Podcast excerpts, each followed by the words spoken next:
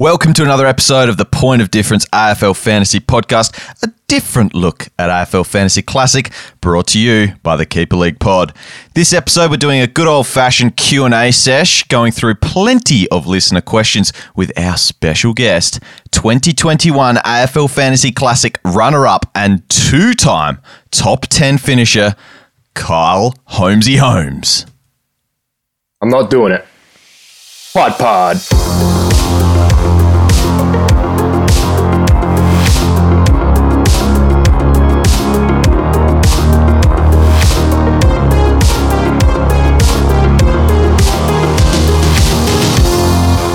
Welcome aboard to another episode of the Pod Pod. We've got Stato and Louis here, but we don't care about them. Uh, we've also got Dossie. We don't care about him either because we have special guest, two-time hat wearer. It's Kyle Holmesy Holmes, mate. How are you going? Boys, very well. Thanks for having me. Uh, super pumped to be on the Pod Pod for the first time in 2022. Absolutely, mate. It's great to have you on board. And um, you're doing your own little thing at the moment, though. You're you're already on the airwaves yourself. You've got a nice little Discord set up for the AFL fantasy community. Do you want to walk us through that before we get into this Q and A show? Yeah, so basically, just a mate of mine just wanted to sort of contribute to the community a little bit more. Um, so we just set up this fantasy community Discord server where we provide, you know, a little bit of content through AMAs. We have channels specific for news and players and, and all sorts of stuff. So it's flying at the moment. Um, considering we only started just over a month ago, I think we got close to 350 members in there at the moment. Um, so yeah, it's been unreal so far. Absolutely, man. It's a great resource. And um, somehow, a, man that has managed to jump on there himself, uh, the old fossil Stato, managed to access Discord. You enjoying the content over there, Stato? Yeah, it was actually quite enjoyable. Uh, forgive the forgive me um, for those that were actually listening the other day when I was getting about fifteen work calls during the Discord, mate. But uh, great to be here, and I'm sure most of you have heard. And um, I just want to say that I have become the number one ticket holder of the Josh Daicos fan club after drafting him at pick 61 in the Keeper League, much to everyone's surprise, including myself. To be fair. Uh, uh, it was meant to be Nick, but that's a okay. Uh, got the gold pump up story today that he's going to spend the whole season on the wing, so he'll probably outscore Nick Daicos by about 20 points. God bless him. And it'll be look like a very wise pick indeed. Yeah, we've seen a few C Warners um, getting drafted as well uh, in the wrong C Warner in the Keeper League, so it's interesting preseason. Louis, how are you going, mate? Good, thanks, mate. Keen to talk a little bit of fantasy. It's all starting to get pretty real now, going into um, obviously March when footy uh, has a start. So, um, yeah, chomping at the bit for it. Absolutely. But uh, this episode, we are going to go through plenty of questions because it is that time of year where we're all wondering what the heck's going on. We're all thinking, and we've got three great fantasy coaches with us, plus Dossie here uh, to host. And I'll be throwing the questions to the good coaches' way this episode, so you don't need to hear my answers. It's all about these guys. The first question's going to you, Holmesy, and this one comes from Alex. If you had to pick one out of Titchell, Steele, and Miller, who would it be? Uh, he wants to answer that question. So, three of the top dogs in AFL Fantasy Classic, a couple of them ticking over that $1 million mark. Titchell just edging close. Um, who do you have? Who do you have if you're picking one? Yeah, so first off, I'd just like to start by saying I don't have any of them in my side. Um, but basically, if you are looking at any of those three, um, you basically need to be super comfortable in the role that they're going to play each week. Um, being such a high price tag, being a captain op- captain option, um, you can't have any risk of, of role or anything like that. Um, so I'd be locking in Steele personally. I just think um, he's the main man in that St Kilda midfield. Captain tackles his way to a good score each week. Um, there's no doubt about it. He's going to be right there in the guts. Um, if you look at Tom Mitchell with that little bit of talk of potential forward time, there's it's just a little bit a little bit there. Um, he's still going to be good, but is he going to be um, as good as Steele? I'm not too sure. And then you look at a Touk Miller who who was named captain today as well, should be very good as well, but you would hope um, from a footy standpoint that the Gold Coast midfield kind of share the load a little bit more and you have development from Rowell and Anderson and Fiorini Dos and Flanders and all those sorts of guys, um, which will hopefully um, bring their scoring output up, and he might just drop a little bit. But you can't really begrudge any of those picks. They're all all uh, big dogs for a reason. Gee, I wonder who's at M1 for for Holmesy not going any of the big dogs. Have to have to wait for that reveal maybe later on in the show.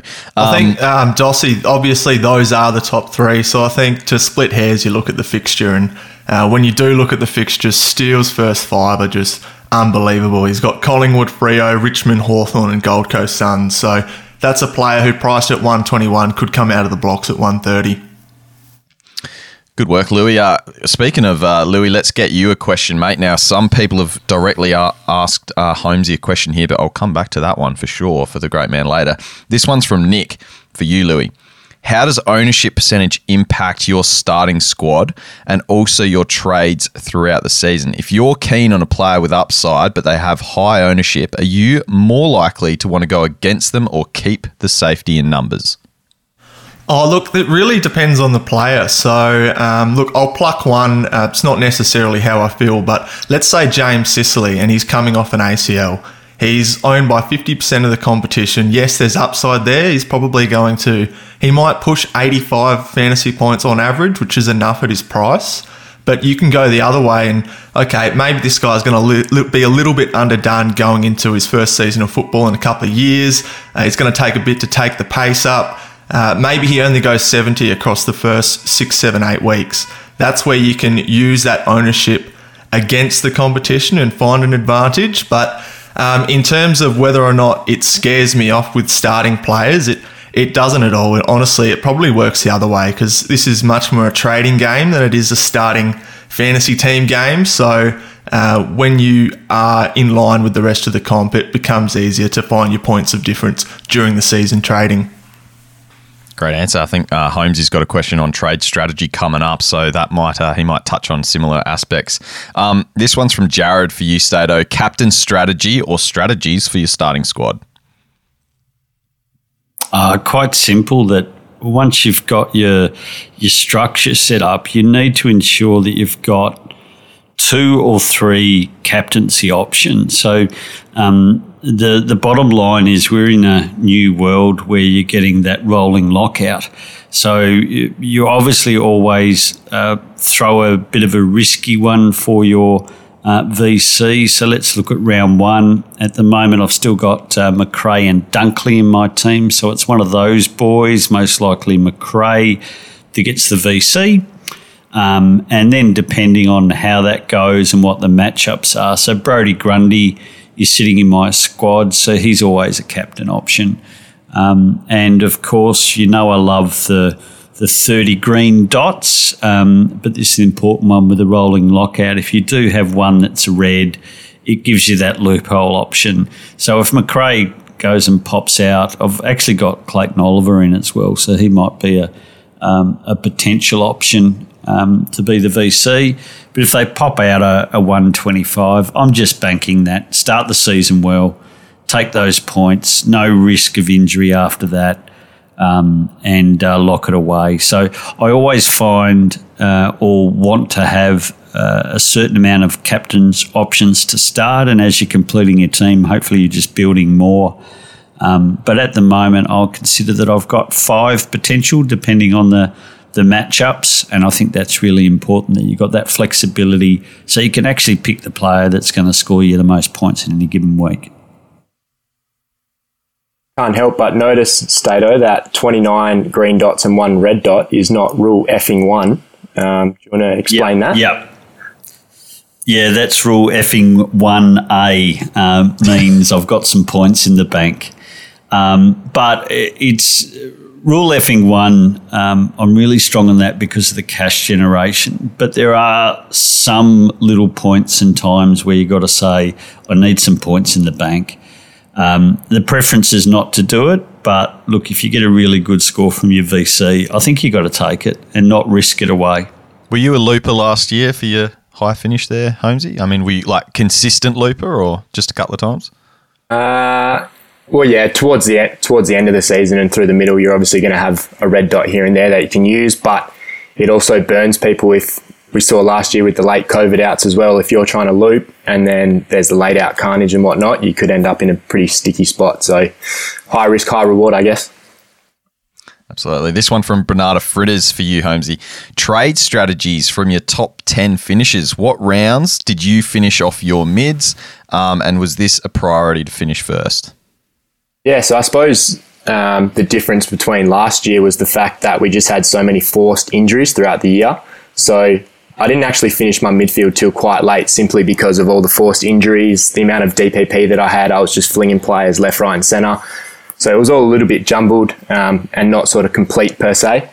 In terms of trading strategy, I think the rolling lockout and everything that comes with playing fantasy in 2022 means that you just need to be aggressive. Um, I love Stato's model of his three five one three in terms of trying to pick your keepers, but you need to be pretty flexible and agile in realizing when one is a keeper and one isn't a keeper. So, like a Tom Phillips, for example, last season, um, we all picked him as a underpriced keeper, and a lot of us held him to the buy, hoping that they would bounce back under that model. But realizing from watching it and just trusting your gut almost, trading him out early because he was no longer that keeper, he was more of a failed mid pricer, um, allowed me to be aggressive and, and shoot up the ranks. Have you always been aggressive early early days? Because I reckon you know I've, we talked about this last year when you're on our other show, but you know I was trading early days just to fix up rookies, which was such a stupid error and something I'll look to correct this year. But you were trading and going from these failures very, very early. And, you know, a lot of people might think to hold on because, hey, these guys are kind of trusted. There was a reason we picked them, etc. But it's hard to jump off. But do you often have you done this before and has it worked before? I suppose, um, like listening to Selby, he sums it up pretty well. So I'll use you for example, Dossie. Like last year, I think you had a Harry Sharp, right? And then when he was dropped, you traded a Harry Sharp to the next 190k or 170k rookie yeah, off the bat. Terrible. And that rookie's no has no more guarantee of playing consistent games than Harry Sharp that was just dropped, right? So. Mm. Yeah, you, there is merit in having your 30 green dots and whatnot, but um, it's obviously you need to fix your team elsewhere as well. So that's where the game theory comes into it, um, and it's not simply a case of just shifting those the red dots to a potential green dot for another week when they could just come back in the, the next round anyway. Absolutely, yeah. And, and there's no hard and fast rule to Dossie. So um, I know there's a there's that great example of Tom Phillips last year, but we only have to go the year before, and Josh Dunkley after seven rounds was averaging 70, and there were a whole heap of people that jumped off, and then it just switched, and off he went, and averaged something like uh, 112 or 13 for the remainder of the season. So it's actually picking your marks. Yeah, no, that's a good point as well. Uh, Louis, this one from Miller Time. Mr. Number Five from a couple of years ago. Is anyone else genuinely concerned Heaney is going to burn them? That's an interesting question. I think a lot of people are super high on Heaney, given he's fairly underpriced regardless of what role he plays. Um, and there's also talk of him playing in the midfield. But are you one that is concerned, Louis? Um, no, well, I suppose the answer is it's less and less each week. His ownership just keeps on climbing amongst good coaches. Uh, they've all clued into the fact that the mid time does seem real. Uh, Mills is a good chance not to play around one, so there's certainly a hole there for him. And at the end of the day, uh, he's someone who sat in my team most of the preseason just based off the fact that he was 14 points underpriced as a forward, which he's played for the last six years. Whereas if there's any inkling of, you know, 25%, 30% midfield time, and I think you'll get more than that, then there's only points added on top of that. And once you get sort of 12 points above a starting price, that's when you when you can have a successful pick, I think. Perfectly said, mate. You breezed through that one. Why don't we give you another one? This one from Lauren Simpkin versus Brayshaw. Um, yeah, good question. Uh, they're both up and comers, young guys, have shown a bit of fantasy pedigree. Um, there's a very long list of midfielders at North Melbourne, and they're not going to be a very good side this year. Uh, and Simpkin does appear to be probably the number one tag target, if not number two, just behind LDU. But uh, he might be a little bit more difficult to tag given he's a bit more inside. Whereas at Freo, the main guy probably is now Andrew Brayshaw. So Uh, if we're looking at a 60k gap, what's that equate to? About five to eight points or so. Um, I'd probably just lean towards Simpkin just just because of the value you're getting as a starting pick, and um, there's still a few little question marks over Brayshaw and how he can deal with that tag, as with Simpkin as well. But um, in terms of a starting pick, I'm, I'm probably on Simpkin just, but I'd be keen to see what Holmesy thinks about that. Yeah, to be honest, you summed it up pretty well. Um, that's the main concern that I have with Brayshaw, um, just with a few of the games I saw last year of him being tagged out of it. Um, but also on the flip side, Simpkin was tagged out pretty heavily in, in one of the games in the back end last year too. So it's it's interesting. I think you summed it up pretty well when you said that North aren't going to be that good this year. So you would you would think that not a lot of teams would go in and, and tag, but it still has to be weighed up either way. At the end of the day, that price difference I think gets it over the line, considering they both likely will average pretty similar at, at the back end. I know Stato's big on Brayshaw, but I don't see any reason why Simpkin can't elevate to that, you know, 105 to 110 mark um, also. Hey, Stato, this one coming in for you from Lauren as well. Your thoughts on Zac Bailey? Uh, news today coming out that it's Rayner and Bailey getting all that mid time at the Lions. Uh, they're moving Neale to a, what, a forward flank or something, Zorko to a halfback. It's Zach Bailey season. But in all seriousness, you've got basically him uh, he's priced less, you know, four points less than Isaac Heaney. Is there is there any chance you could go like a, a Zac Bailey for that midfield breakout? Um, I probably don't see him as that top uber premium scorer, but he might average enough for you to pick him at that price.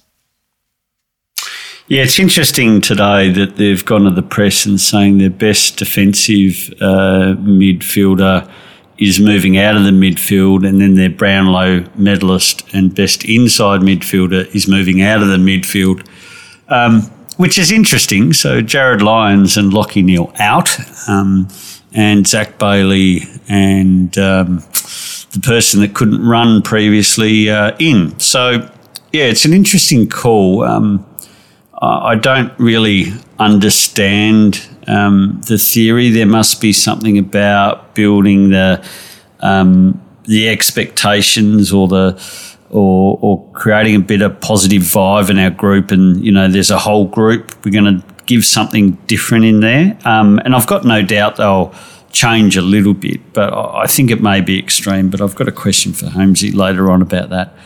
Um, Zac Bailey, I really like as a football player. I think he has potential um, to be the most talented player on that list. Um, whether he is best football is in the midfield or whether it's a mixture of mid forward because he can create scoreboard pressure. Uh, and there's not a lot of players that have that unique skill. So if I was to say, if you got a good midfield, how would I best use Zach Bailey as a coach? Uh, it would be uh, as a very creative half forward with little dashes in the midfield. Uh, do I like him? Absolutely. Um, but I'm more reliant on uh, draft options for him uh, just yet.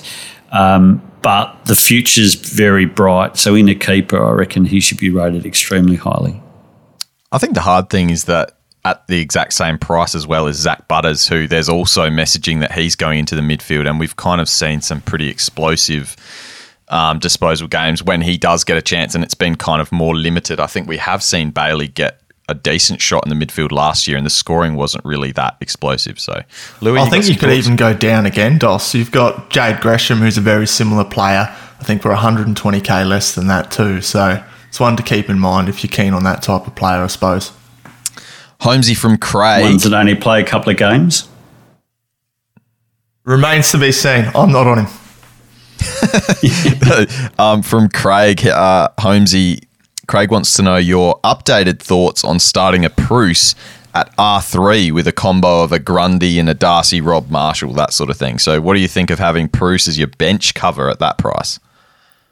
It's been in my mind this whole preseason about how we're going to tackle this. And to be honest, I'm not going to rule anything out until the round one teams drop and we know whether or not we've got any viable um, lower priced rookies for that R3 spot.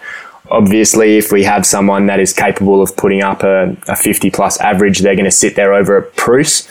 However, it is going to absolutely terrify me to go two premium rucks with no cover throughout this COVID season, knowing that a potential donut could could happen at any moment. Fantasy's stressful enough as it is without that. So wait for the round one teams, but I'm definitely not ruling it out just yet. Do you reckon Craig didn't include um, Gawn as an R2 option just to get under your skin a bit there, Holmesy? I know you're a big fan of the Grundy Gawn combo. Well, he wouldn't be at R2, Dossie. He'd be at R1. He's the most expensive ruckman. Touche. Jesus. Righto, mate. All right. Um, this one from Sammy. Thoughts on Liam Henry with the chat of him playing a wing at 317k, priced at 38, Louis? Um, I'm pretty sure he had pretty good junior numbers, but there's been a few guys who have been spoken about being on that wing for the Dockers. Um, at 317k, it's probably a little bit expensive for me for um, someone I just haven't seen enough of at AFL level. Um, so, no, for me, I'd rule it out, I think. All right, question for all of us. What under five percenters are you surprised are five percenters? So, what point of difference players that are owned by under 5% of the comp are you surprised are under 5%? This is probably just going to be someone who's sitting in your team that's under 5% because you're that keen on them. You got one for us, Stato? I've got two in my midfield um, that I'm expecting to be keepers that are under 5%. Um, Josh Kelly. Um, so he's sitting at a price of 104, and I'm probably expecting between a 108 and 112 um, around that mark. So um, I think he's got a fair bit of upside. If you remember, he had an interrupted preseason last year. Uh, started in the forward line, actually got forward status. That's how much he was uh, um, playing there. But as soon as he got fit enough, he was moved to the midfield. So and still averaged 104. Uh, and Adam Cerra, but you've all heard me bang on about Adam, Adam Cerra for a long, long time. We know that you are representing the Pod Pod very well this preseason with your team, Stato. We've uh, we've got a lot of pods in there. Uh, what about you, Holmesy and Louis? Got any names for us? You first, Holmesy. Um, well, I've like Stato, I've got Josh Kelly in my team, and I've got Simpkin as well. Currently, I'm like like I know Louis is. I'm pretty bullish on his his output for 2022. I'm, I haven't looked at his ownership percentage, but when I first got on him, I think he was about one percent. So, yeah. There you go. Is Kelly that M1 there, uh? Not not M1. All right, uh, we'll, we'll, find out. Uh, Louis, what about you, mate? Any any names to throw at us under five um, look, uh, he's just gone over five percent, just because I think the traders talked about him a bit on the recent podcast. But George Hewitt uh, was a roundabouts there, whereas we've had plenty of messaging on what that role's going to be. And another one I'm I'm pretty surprised about is um, James Cetus, who's a rookie, uh, is only four point five percent of all teams. So he's someone who oh, we talked about it last week on the rookie podcast, who should come in and make an immediate impact uh, if named. So I'm a little bit surprised he's not uh, even a throwaway sort of M10 on people's benches. Hey Stato, Zach wants to know your thoughts on Treloar as a F2, or are there better options? Uh, look, he's got the scoring pedigree, hasn't he? Um, I'm I'm just going uh, Josh Dunkley at the moment, but I obviously want to see the practice games and the uh, and the real stuff before I make the final decision. But look, Treloar um, is a bit of um, there's a bit of value there, but look, to be honest, I can't get rid of that salmon vision in my brain. So I know that he's got the the soft tish, tissue threat. Um, so that sort of lingers a little bit. But let's face facts, a bit like Josh Dunkley, had an interrupted preseason. He was slow, he was playing um, not fantastic roles to start the season, so therefore he's underpriced. Um, so him being a uh, F2 um, is no doubt it's uh, a worthwhile punt because we know his scoring pedigree. But I will say I've got two in there at the moment. I still have that too many mouths to feed issue with the Bulldogs um, and want to see how they're playing.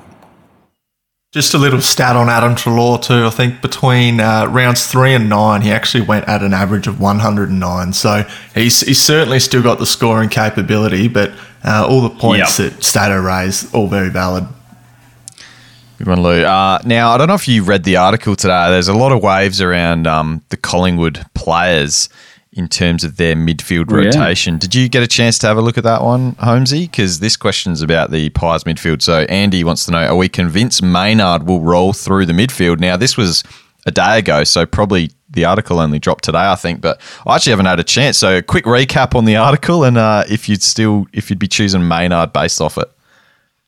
Oh yeah, so it was a very interesting article. They basically out outlined four different types of midfielders that they would like to have go through there. Not players, but like explosive, endurance, whatever. And then they threw up a number of names and, and who might go through there. And Adams was touted to spend a little bit more time forward um, to protect him a little bit. Um, I just bring it back to I have it's probably the number one rule for fantasy is that I need to do the eye test on everything. Um, I tend to not believe a single word that comes out from these AFL articles. they're obviously all written in a way that presents bias to promote whatever they're trying to promote. Um, so until I actually see that Collingwood midfield in the preseason, even then I'm not going to be entirely convinced.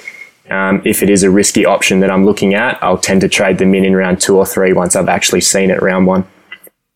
Yeah, you're very much not a fan of those 600 ish K guys, are you, as well? I just get that feeling off your Holmesy. Unless you are 100%, they ain't getting in your team. There's no chance. Well, they just they tend to burn more often than not, and every single preseason, everyone just can't poke a single hole in them. They're all going to go where they want. They're all going to improve, and then it just never seems to happen other than the bar few. So you just just need to be cautious. That's all. Hey, yeah, Louis, they need ben to be the right ones. What's that, Lou? Uh, what's that, Stato? I said um, you need to pick the right ones. That was it. Okay. You can move on. Ben wants to know then for Louis, is Titch a viable option at M1? Um, and will you have any FOMO with not selecting Steele? It sounds like a few of the, well, a couple of the top coaches here aren't picking Steele to start with, uh, going with a bit of a different route. But Louis, what about you, mate? Um, and is Titch that option for M1 if you're not going to go Steele? I think he can be. I think there's a few more question marks over Titch than there is Steele. So I certainly won't have FOMO over not starting Steele because he'll be in my squad. But uh, in terms of Titch, I think he went at uh, 129 or something in the second half of the season after a little bit of a slower start. Um, he's fully fit, hasn't missed a training session. Really, he should pick up where he left off. I do see him as that 116 averaging player. Uh, the only question marks I'd like to have answered is how solidified is that role? Uh, with the new coach, obviously, Sam Mitchell's going to come in. There's a honeymoon period that he's got where he can basically um, he can throw the magnets around. you can try some different things. Losses really aren't going to matter. It's a little bit like North Melbourne, uh, probably two years ago, where they just tried a few things, pl- tried players in different roles, and the losses didn't matter as much as them improving as a team. So, um, in terms of a viable option at M1, though, um, I think it's brave to go against Titch as well. So, uh, I've still got my tickets on him. Yeah, I think um, Xavier Ellis actually sums it up quite well on the Moreira's Magic podcast with his footy insight when he says that what purpose does it serve the rebuilding Hawks for Tom Mitchell to be their best player? Like he, he is their best player, but for them to start pushing up, rebuilding, and then building towards another premiership, they need their younger guys coming through. So he's always going to be a very good option because he's a pig and he's just going to attract the ball no matter what. It's just whether he has that 100% midfield rotation locked in or whether he plays more of a role elsewhere. And then that's where you can build the argument to kind of go against him. It, it's a bad comparison because one player I'm not a fan of his game and the other player I absolutely uh, love. But look at Jack Ziebell and, and his role, how it transformed for North Melbourne when they hit that rebuilding period. He was straight out of the midfield and into a new role. So I can I can understand that logic and it'll be interesting where to see. I just think he's just too good inside that Sam Mitchell, the competitive edge Sam Mitchell's had over the years. He'll want to get a couple of dubs, and that'll result in Titchell going straight back in there. And you've changed. Oh, you've probably a better example. What's Better this? example would be Travis Boak, I think, for Port a couple of years ago, was shipped off to the half forward line in favour of some of the younger blokes at Port Adelaide. Um, obviously, that didn't work out as well, and he, he made his way back there. But uh, even this year, Pendle's going to a half back flank, very similar. We'll just see if it happens, though. Hey, that's right, Holmesy. We can't believe we can't believe the news until it happens. Isn't that right? Uh, that's right. All right. This this question was tailor made for Stato. It's just come up perfectly in time. But I'm going to skip him. Holmesy, thoughts on Cerra? Um, yeah, I'd love for Stato to sell me a little bit more. Obviously, um, watching a lot of Freo over the years, he's clearly a gun, and I think his fantasy numbers would have been a lot better in his first and second seasons if he wasn't being played as a defender. Um, as soon as he obviously went into that midfield role, um, he really did break out and show potential. Um, just interesting going to Carlton. Fantasy scorers at Carlton just don't go well unless you're Sam Walsh. Um, Zac Williams was touted. Everyone could not see how he wasn't going to go 105 last year and goes to Carlton and was terrible. So Cerra is 10 times the player Zac Williams is. I have no doubt he's going to improve and go a lot better. But from an 87 price point stato, you'd need him to go, what, 103 plus, And it's, it's a fair amount of growth. Yeah, so I'm looking at, at, at just over a ton. So uh, hopefully um, tapping that 105. But look, at the end of the day, um, he's always been a better fantasy player than Brayshaw. So his junior numbers were better than Brayshaw. Um, his run homes the last five with Freo when it was opening up a little bit more was actually better, and we're only talking marginally. But his last five, he averaged 111. His junior career is about 113. It's the type of player he's going to be. He's that perfect mix of in and out, which is exactly what Carlton Football Club need. So, if I was doing the list management for Carlton Football Club, um, I'll be patting myself on the back. So there were two things they needed. They needed that uh, two-way um, defensive style midfielder insider, which they got in George Hewett, and they needed that. Uh, the number two sort of Sam Walsh that was all of a sudden they have two or three people they've got to worry about, and that's when you create scoring opportunities. Because Sam Walsh uh, has got that tag of probably being the best player at Carlton Football Club, um, he, if anyone's going to be tagged, it'll be Walsh first, and Cerra will just have that beautiful run where he can make the most out of the footy. So you'll get tagged for the first month, though. No, they'll go Cripps. He's actually looking pretty good, by the way. So don't. I know Cripper's had a, a couple of bad years, um, and I think he's planned it wrong. The really weird thing is they trimmed him down to become a runner in 2020 when they shortened the quarters. they made him bulky and strong to get back into the inside bull that he was originally when they actually brought in the stand rule, which made the game quicker and more for runners. So they've done it reverse two years on the trot, and he's been nursing the the back issue, etc. So all of a sudden he's got a clean run in it. I think you're going to see the bull back. So I'm I'm not expecting the the 110, which I think everyone thought. He's he's got a core role, and he's probably a 95 to 102 averaging player. Sounds like uh, Stato's going to be having Hewett, uh, Cerra, Walsh when he's fit and back. Probably Cripps in his team this year. No, I won't have Dow Walsh. on the bench.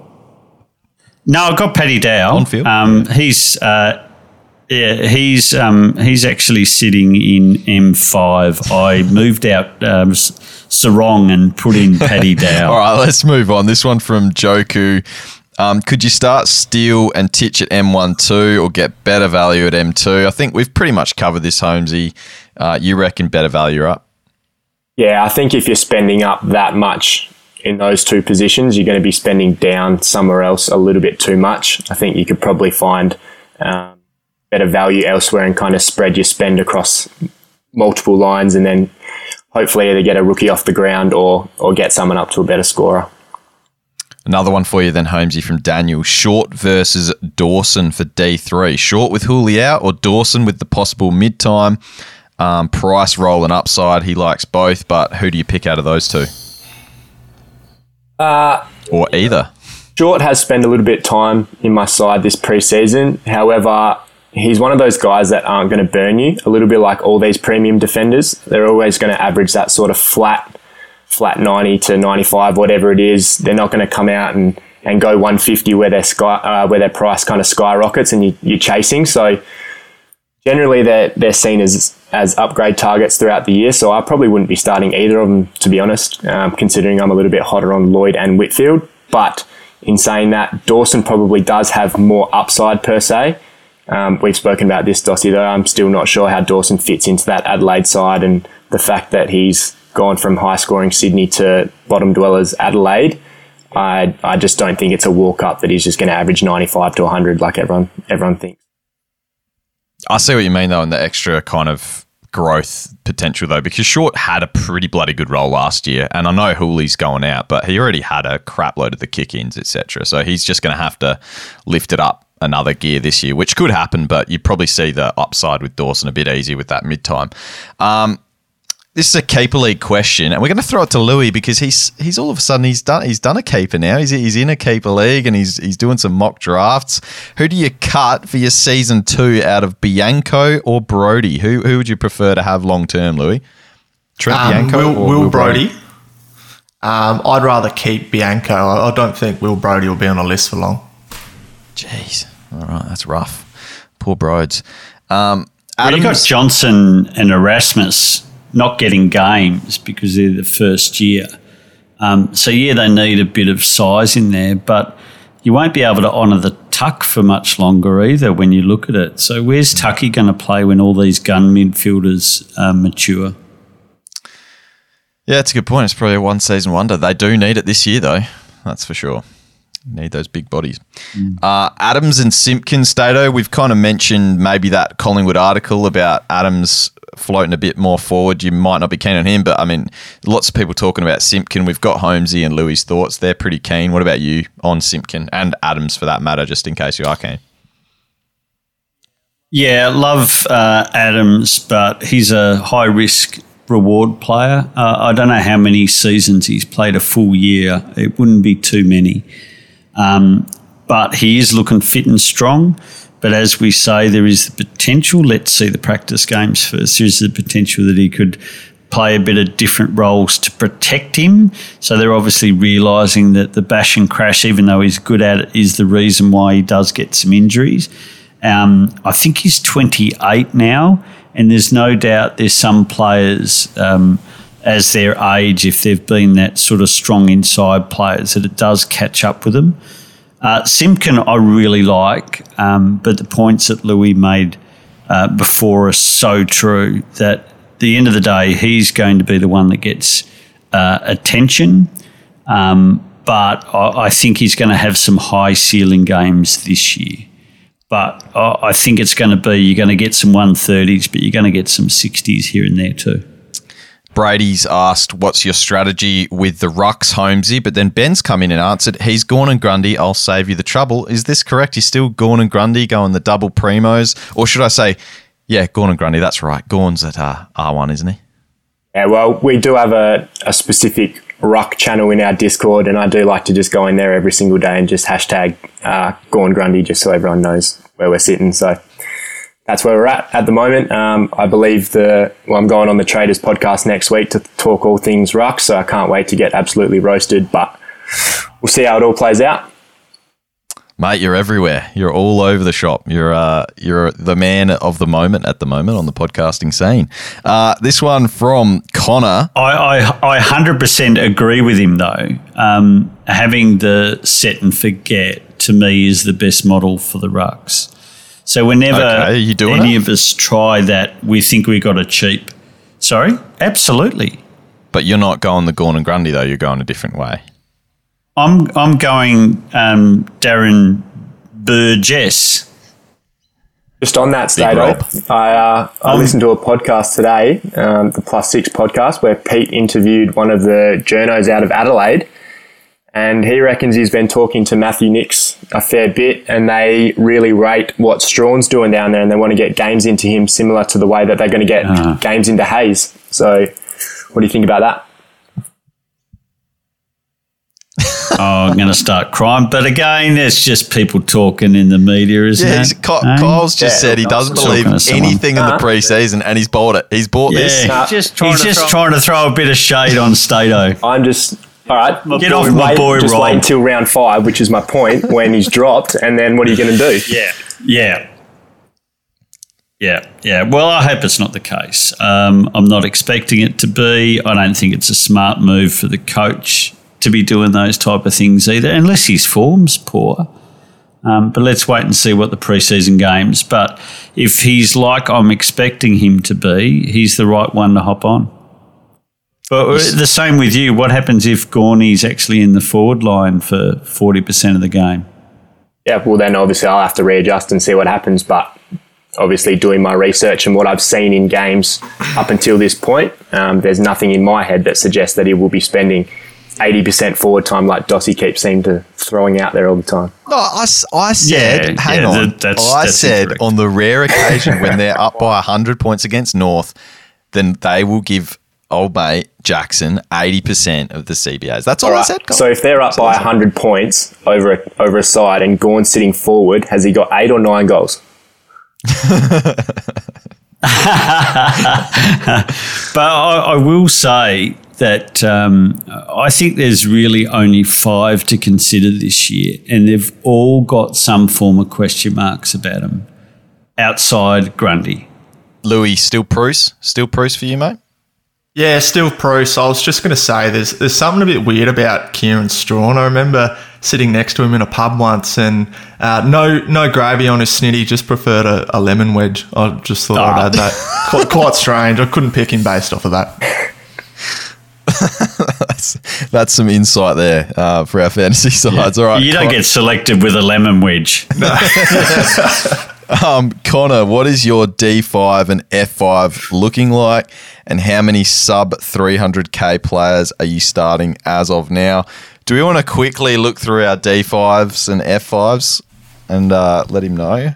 Let's go through. Uh, Harmsy, who you got D5, F5? Who's Harmsy? Uh, Holmesy, Holmesy, sorry, mate. John Harm. John Harmy's another top two-time top ten finishing Why coach. is it? Why is it Holmesy Heroes, by the way, and not Holmesy's Heroes? Because Holmesy's Heroes was taken, unfortunately. Who's got the Always higher top that. ten average between you and Harmsy? oh, I'm not too sure, but the one thing we both have is that it's more than Stato. So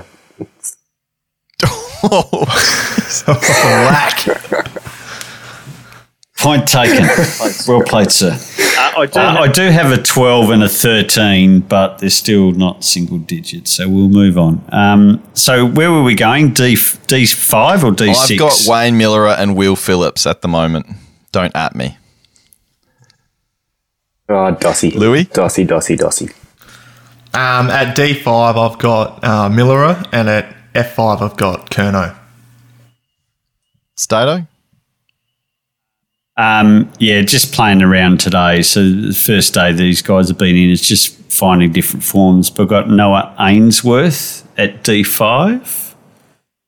Um, and I've got Will Phillips. Ooh. And I about you, have Andrew? Chesser at D5 and then Rochelle at F5. Um, basically, just rookie placeholders, higher ones, so that um, hopefully when round one are named, I can go down to them without having to change too much. Perfect. And ditto the same here, depending on who gets named. And this one from Hayden, great name. Uh, if you had the ability of foresight on one player in each position that you associate with high risk, high reward, who would they be? Gee, defender. Holmesy, what's a defender? Oh, it's got to be Aaron Hall. He can win you the comp, but he can also ping a hammy and be done. So He's already done it. Uh, Louis, mid. Uh, look, off the top of my head, Matt Rowell. Stato, forward. Um, Zak Butters um, ha- could have a massive ceiling, but could just go into one contest a little bit too hard and fall into three bits. And Preuss is the obvious candidate for that ruck spot. Um, the ultimate risk reward with that cash gen that he could produce. Well, that's the all the questions I had. Was there any more that you guys saw on the Twitter sphere? Is that got through them all? I think we think we managed to. But what I wanted to do to finish off You guys are all at the top of your level, top of your game in the coaching uh, AFL fantasy. I want you. Do you guys have a question for each other? Some have done it a few more times than others, but anyway, that's okay. Holmesy, have you got a question for the crew here before we head off? Yeah, I'll, I'll throw to Stato. Um, so 2018, obviously, your big year, finishing, it was third, right? Yeah. What do you think you've done differently over the last few years to not be, you know, chasing that top 100 again or seriously competing for the top prize? Yeah, it's uh, speaking to DOS mainly. I, I, would say is the reason. No, no, um, no. It's look, you you need to have good strategy, but you also need to have a bit of luck. And um, it's fair to say after those two years, 17, 18, which were both hat years, um, I haven't had the the luck, and probably there's a lot more noise. So there's um, there's more interference. So what I mean by that is I used to do all my research. Um, there would be the the traders, there would be Footy Rhino podcasts, and my stuff on the draft doctors, and it would be basically all that I would hear. So you get some information, um, but now you have a lot of noise. Um, and unfortunately, if you listen to all the noise, sometimes when it's pointed in the wrong direction, because everyone has opinions, uh, it can sway your thoughts. Um, so I think I mentioned, might have been this one or with a chat with you guys about Isaac Cumming. Hot on him for three years. I'd done the research. I was just waiting for the right time and just listened to a bit of noise about him in a negative sense and decided not to go that way. So all of a sudden, that's a, a season defining pick.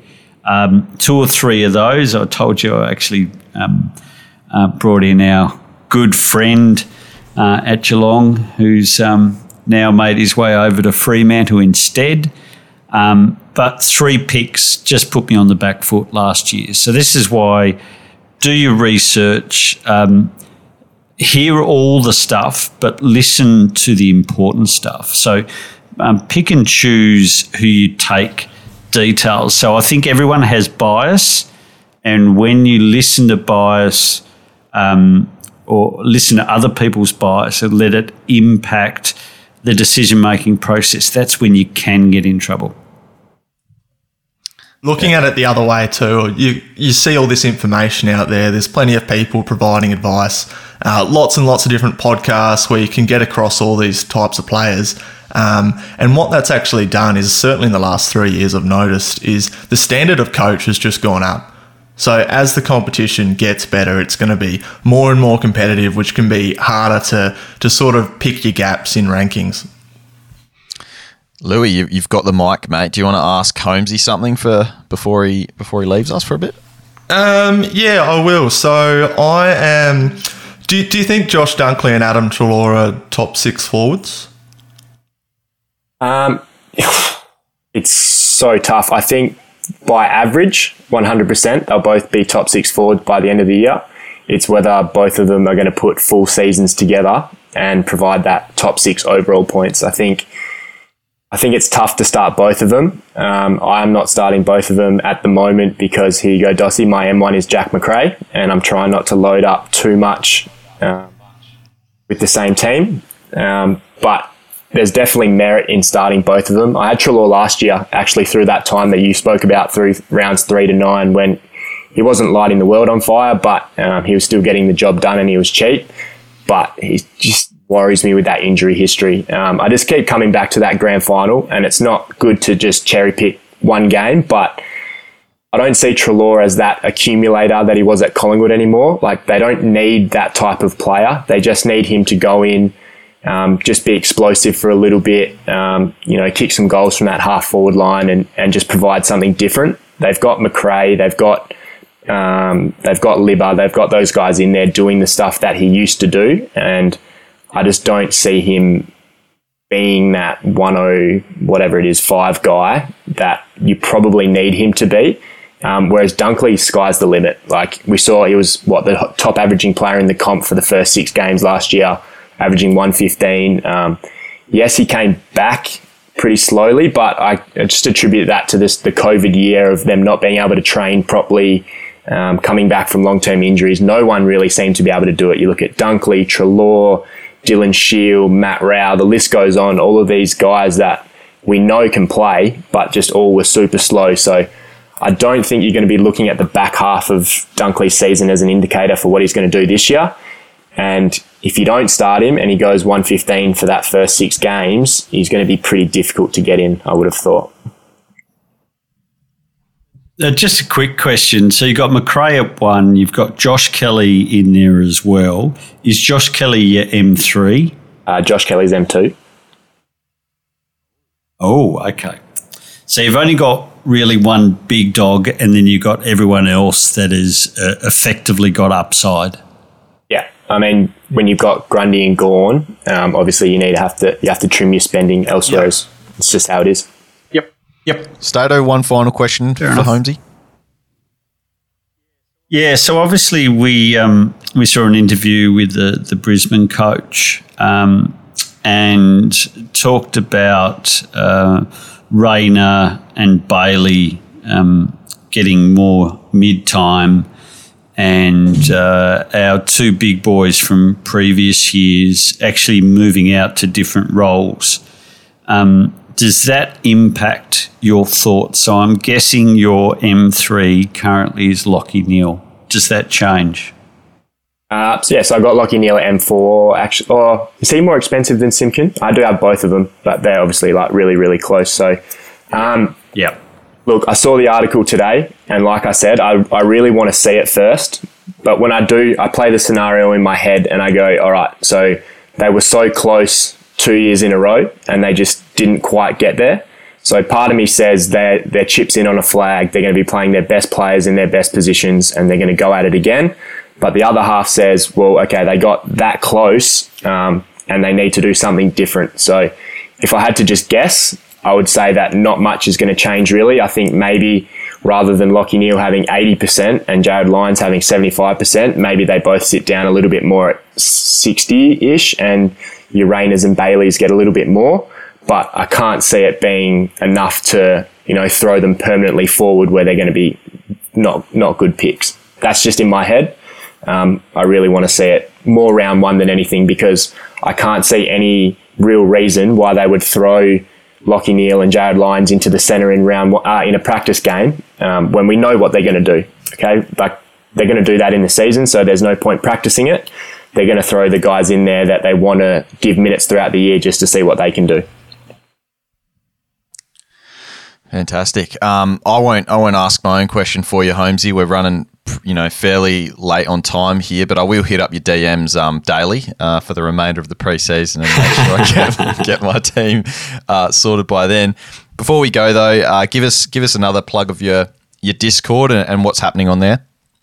Yeah, so if you just want to go to my Twitter at Holmesy Heroes, um, there's all the links on there. Um, basically the preseason stuff's just flying in there. We've got all sorts of channels where, you know, you've got pretty decent fantasy coaches in there giving opinions and advice. There's no news that happens that just doesn't get pinged in there within a minute of it being uploaded. So like like Louis said, there's just content everywhere and it can be too much, but at least you've seen it all and you can make your own own decision from there.